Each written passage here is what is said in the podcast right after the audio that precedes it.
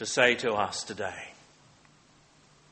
What was it about the life of this man that's placed him as a foundation for the faith of more than half the people on earth?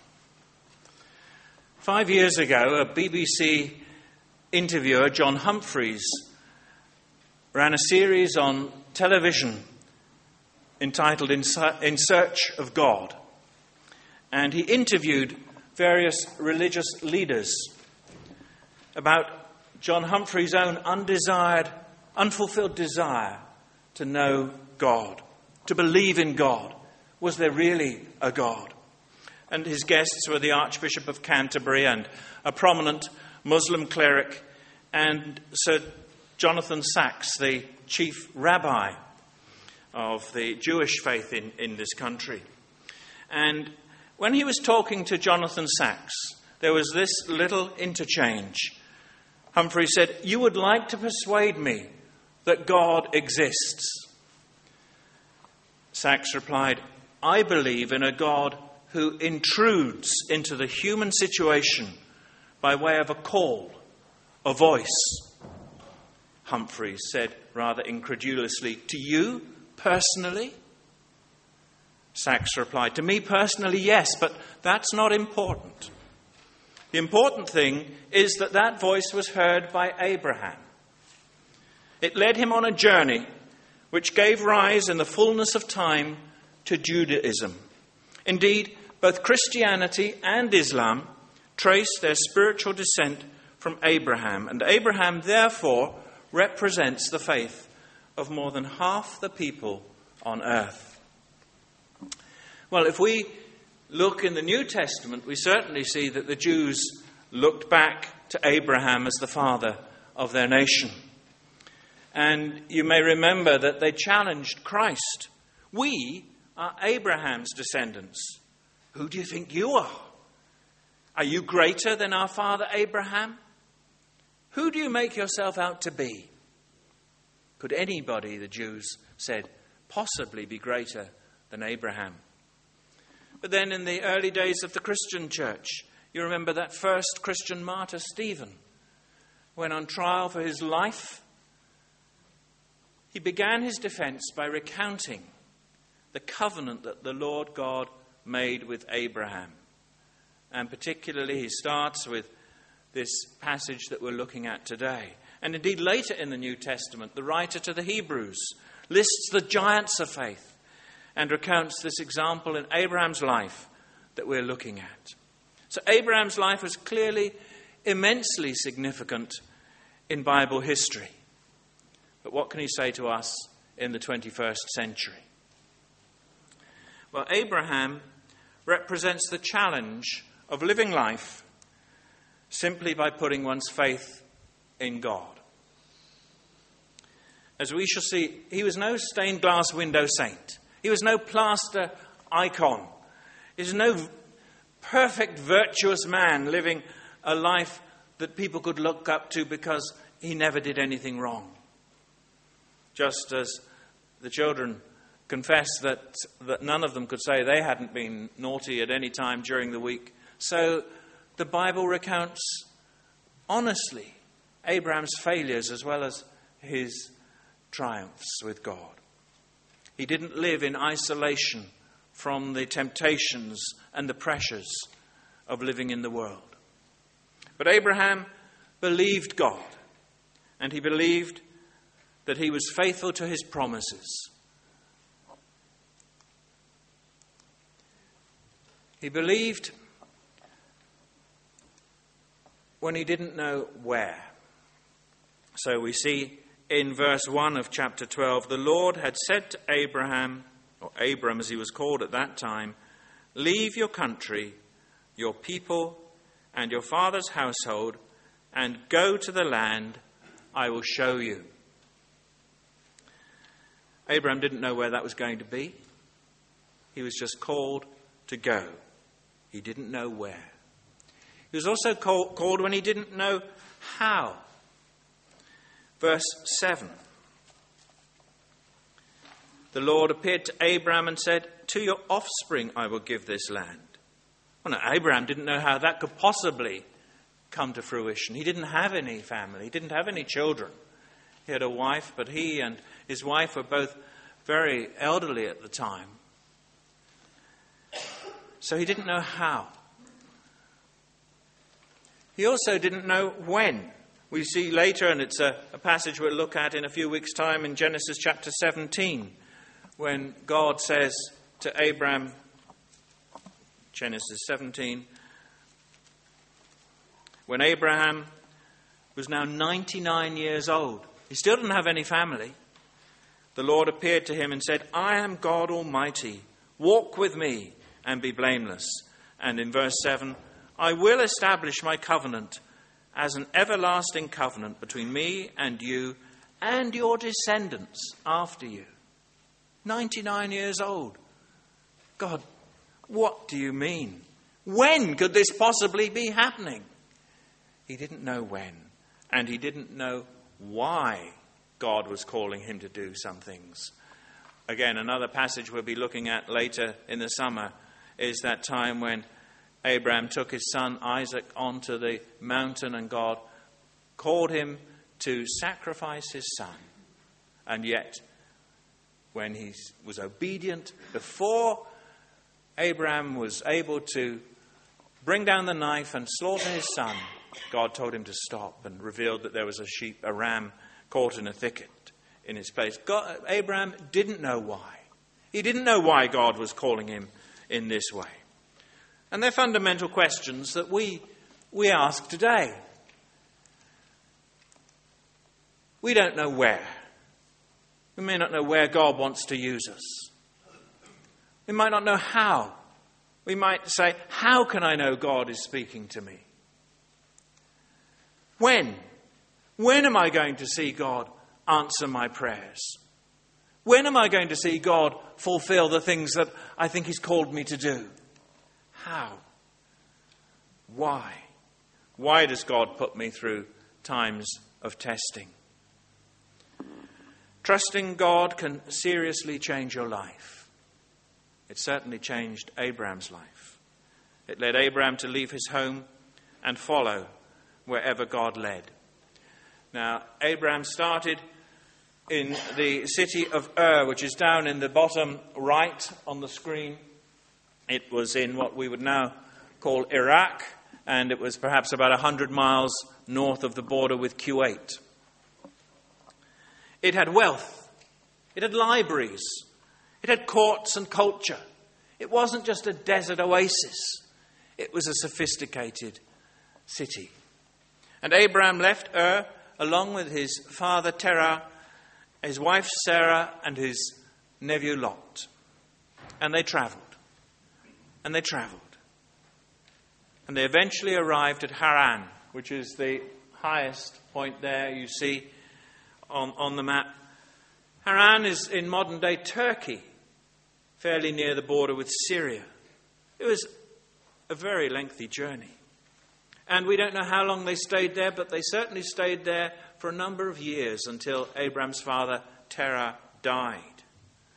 We don't know why they, they only got halfway.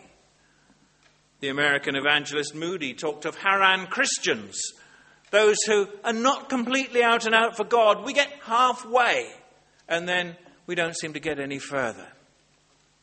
We only half obey God's call upon our lives. God had plans he wanted to work out through Abraham, and he couldn't do those plans. He couldn't bring them to fulfillment so long as Abraham remained in Haran. So Abraham moves on. To begin with, there's just a vague promise destination unknown. But gradually it takes shape.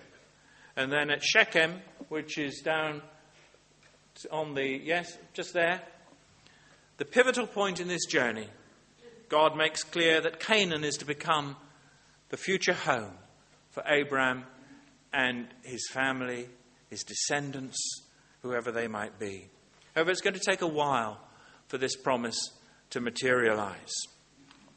So we go back to verses 1 to 3. The Lord said to Abram, Leave your country, your people, and your father's household, and go to the land I will show you. I will make you into a great nation, and I will bless you. I will make your name great, and you will be a blessing. I will bless those who bless you, and whoever curses you, I will curse. And all peoples on earth will be blessed through you. Look at God's amazing promises to Abraham. He promised to give Abraham, first of all, a land. Go, he said, to the land I will give you. And then he promised to give him a great name. I will make your name great. He promised to make Abraham a great nation. And the greatest promise of all, he promised to make Abraham a blessing, a blessing that would spread to the whole world. Verse 3 All peoples on earth will be blessed through you. This is surely the greatest promise to Abraham of all, the promise that crowned all the rest because it was ultimately fulfilled in Jesus, the Messiah. And indeed, we see in Matthew, as we begin to open the New Testament, we read that this is the genealogy of, of Christ, the son of Abraham. And so that promise was fulfilled in Christ. It took immense faith for Abraham to respond to these promises, for he had no children. And he and his wife, as we've already seen, were, were getting old. Note the repeated, I will, from the lips of God. I will show you. I will make you. I will bless you. Or to change the emphasis, God would do it. I will show you. I will make you. I will bless you. God would do it if only Abraham would believe. Think about it. Has, has God fulfilled these promises? Israel is a sovereign country with its own land. Abraham's name is revered by Jews, Christians, and Muslims. The Jews have blessed all nations by giving us the Bible and supremely in Christ. So, verses 4 to 6, we go on to look at Abraham's obedience. And we read verse 4 So Abraham went, or so Abraham left. Just simple words. So Abraham went. The bottom line not necessarily every day, but at points in our lives, each one of us will know God's prompting to move out of our comfort zone. It may be to move geographically to another place. It may be to move in terms of our, our vocation. It may be in terms of moving in relationships.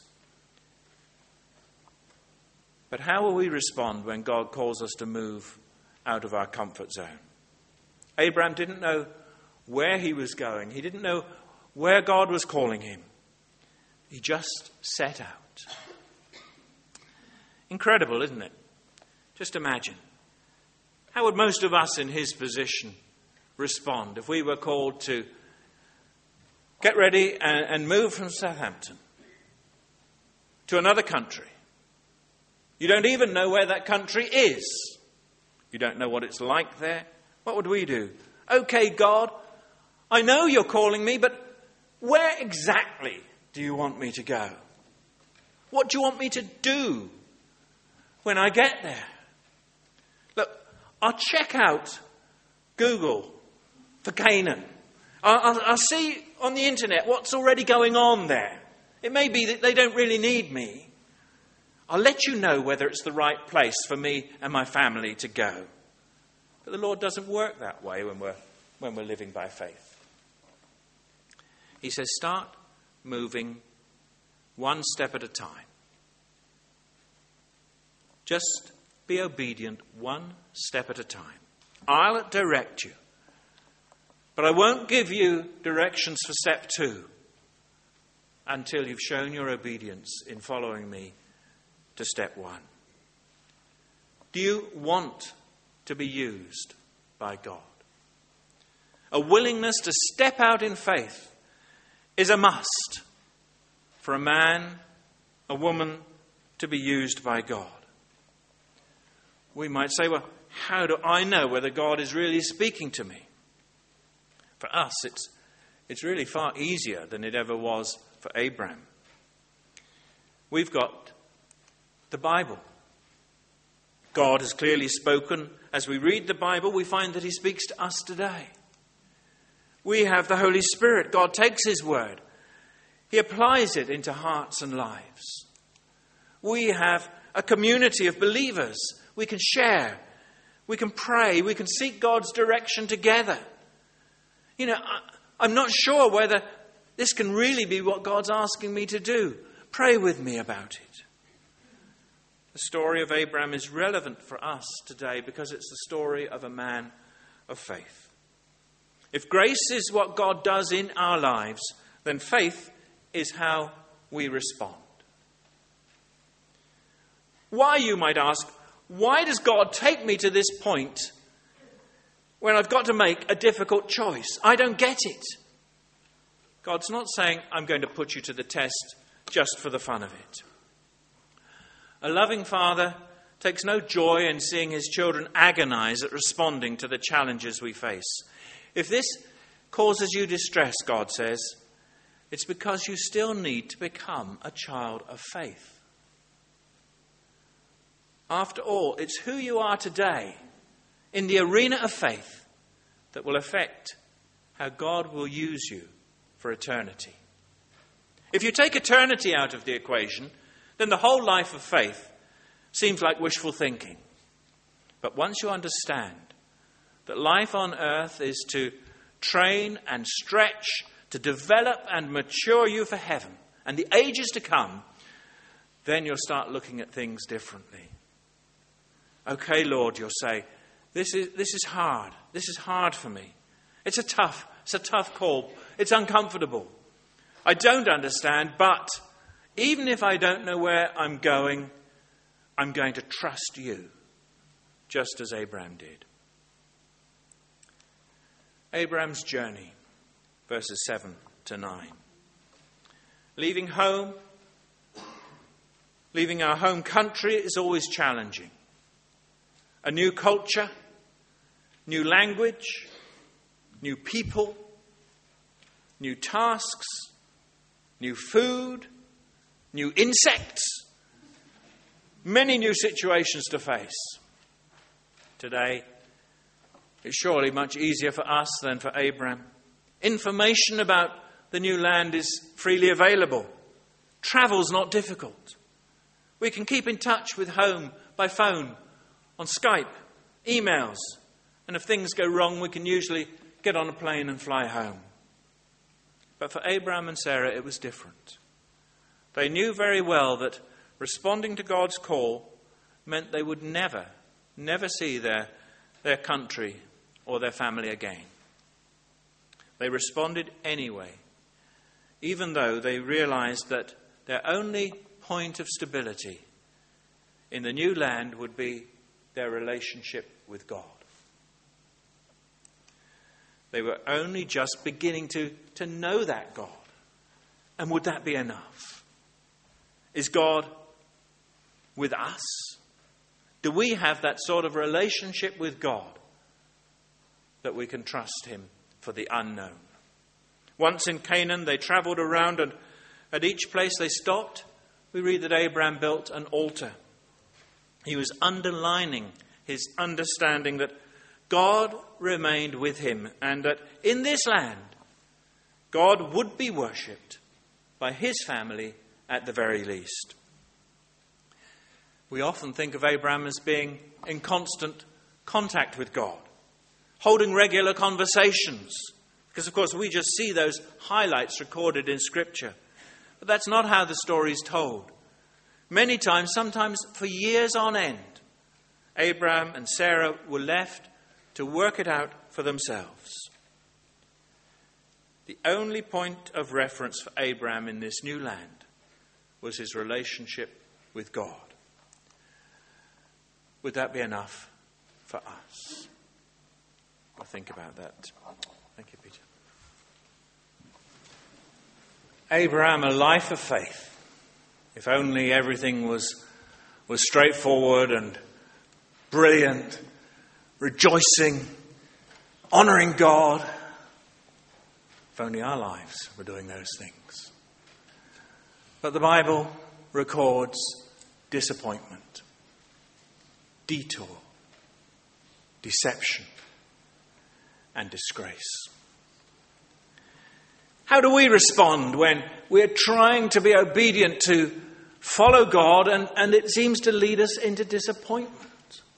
Things don't work out the way we might have expected them to do. Verse 10 Now there was famine in the land. Famine in the place of God's leading. What a letdown. Was this really what they'd left a prosperous, comfortable home to come to? Can't you just hear Abraham and Sarah in their tent discussing the situation?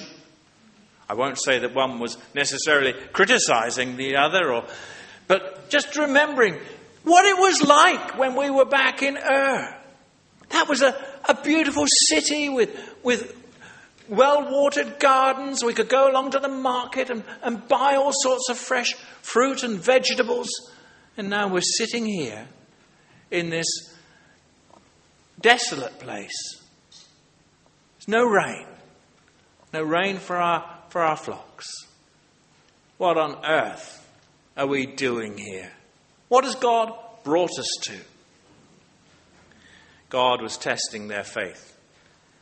Were they trusting in the natural resources of the land or trusting in God? But they come to a detour. Instead of remaining in Canaan and trusting God, they went down to Egypt. Egypt symbolizes the world, a life of self confidence, self provision whereas Canaan symbolizes a life of faith and victory. Egypt was watered by the muddy Nile. Canaan received fresh rains from God, as we see in this passage from Deuteronomy. What were they to choose? Abraham abandoned his tent. He abandoned his altar.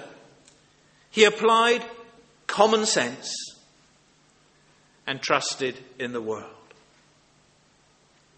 And that led not just from a detour from God's will upon his life, but into deception and disgrace. If we'd recorded an account of Abraham's life, we might have glossed over this next part. You really, you don't want to hear about that. Um, uh, let's, let's you know, airbrush it out, just like a politician might airbrush something out of his life that he's not too keen on, on getting into the public domain. But the Bible doesn't. And again, there are lessons for us. Faith isn't a once and for all success story. It's not like passing your driving test and then getting a license for the next 50 years. Faith is a constant challenge to walk with God day by day, to trust God day by day, to depend on God day by day, to hear the Holy Spirit directing, leading, upholding day by day. Even the most godly and faithful men and women of God are still prone to rely on their own resources rather than walk by faith. Faith has its failures. Driven by famine, Abraham left the place of God's choosing, went down to Egypt. Arriving in Egypt, Abraham became obsessed with the fear that Pharaoh might kill him in order to seize his wife Sarah for his harem. So Abraham prevailed upon Sarah to lie, saying that she was his sister. Actually, we read in Genesis 20 that she was his half sister, but it was a lie because the motive was one of deception. So Abram prospered. The lie worked out well. He was rewarded handsomely. But if, it, if the ruse worked for Abram, it worked against Sarah. She became a member of Pharaoh's harem, or harem. And it worked against Pharaoh because he and his household contracted plagues. What a reflection on a man of faith that we read that Pharaoh acted more righteously than Abram when he learned of the deception. Verse 18 Pharaoh summoned Abram. What have you done to me? He said. Why didn't you tell me she was your wife? Why, didn't you, why did you say she's my sister so that I took her to be my wife? Now then, here is your wife. Take her and go. Pharaoh had it in his power to command them to be, to be killed on the spot. But Pharaoh acted graciously under God's guidance, no doubt. And God is able to use even those that are not believers to fulfill his purposes. Sometimes the behavior of non Christians can put us to shame, particularly if we are focused upon our self interest rather than on the honour and glory of God. This episode can serve to remind us that we shouldn't seek to wage a spiritual war using worldly common sense. The end doesn't justify the means. We can't sin and get away with it. God didn't forsake Abram, but he did allow sin to work itself out. Sin has got consequences. It's not just something which doesn't matter. Sin has got consequences not just for you and me and those close to us, but potentially often for innocent third parties. For Abraham, sin resulted in his humiliation and public disgrace. We see one sin leading to another. First, Abraham trusted Egypt rather than resting in the place where God had called him to be. He then trusted his wife's lie to protect him. It seems that Abraham was more concerned with saving his own life than he was with the safety of his wife or the safety of his promised descendants. Had Sarah been kept in that harem, how would God have fulfilled his promise? Without his tent and his altar, Abraham was behaving just like any other man in the world. What decisions do we take? What half truths are we tempted to tell that fail to honour the Lord God? But failure isn't final. Faith has its failures, but failure isn't final. What a pathetic testimony Abraham was to a holy and sovereign God. We can all think of times and ways in which we've acted to dishonour God or failed to affirm our standing in Christ. Be encouraged. Unwise decisions do not automatically mean the end of your usefulness to God. God isn't in the business of condemning, but restoring. He doesn't want to condemn us as failures, but He wants to restore us into a position where we have another opportunity to walk by faith.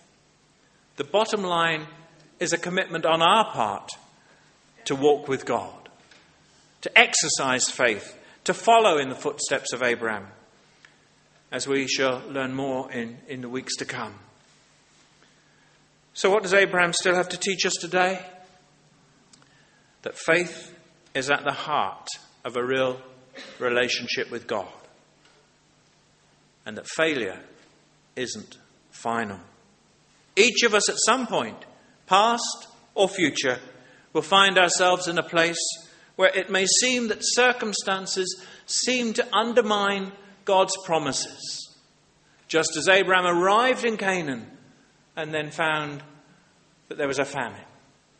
We can be obedient to God and then find things really don't seem to work out. We are struggling. How can I trust God when obedience seems to fly in the face of all my instincts for self preservation, even more than trusting the promises of God. Abraham teaches us to trust the God behind the promises.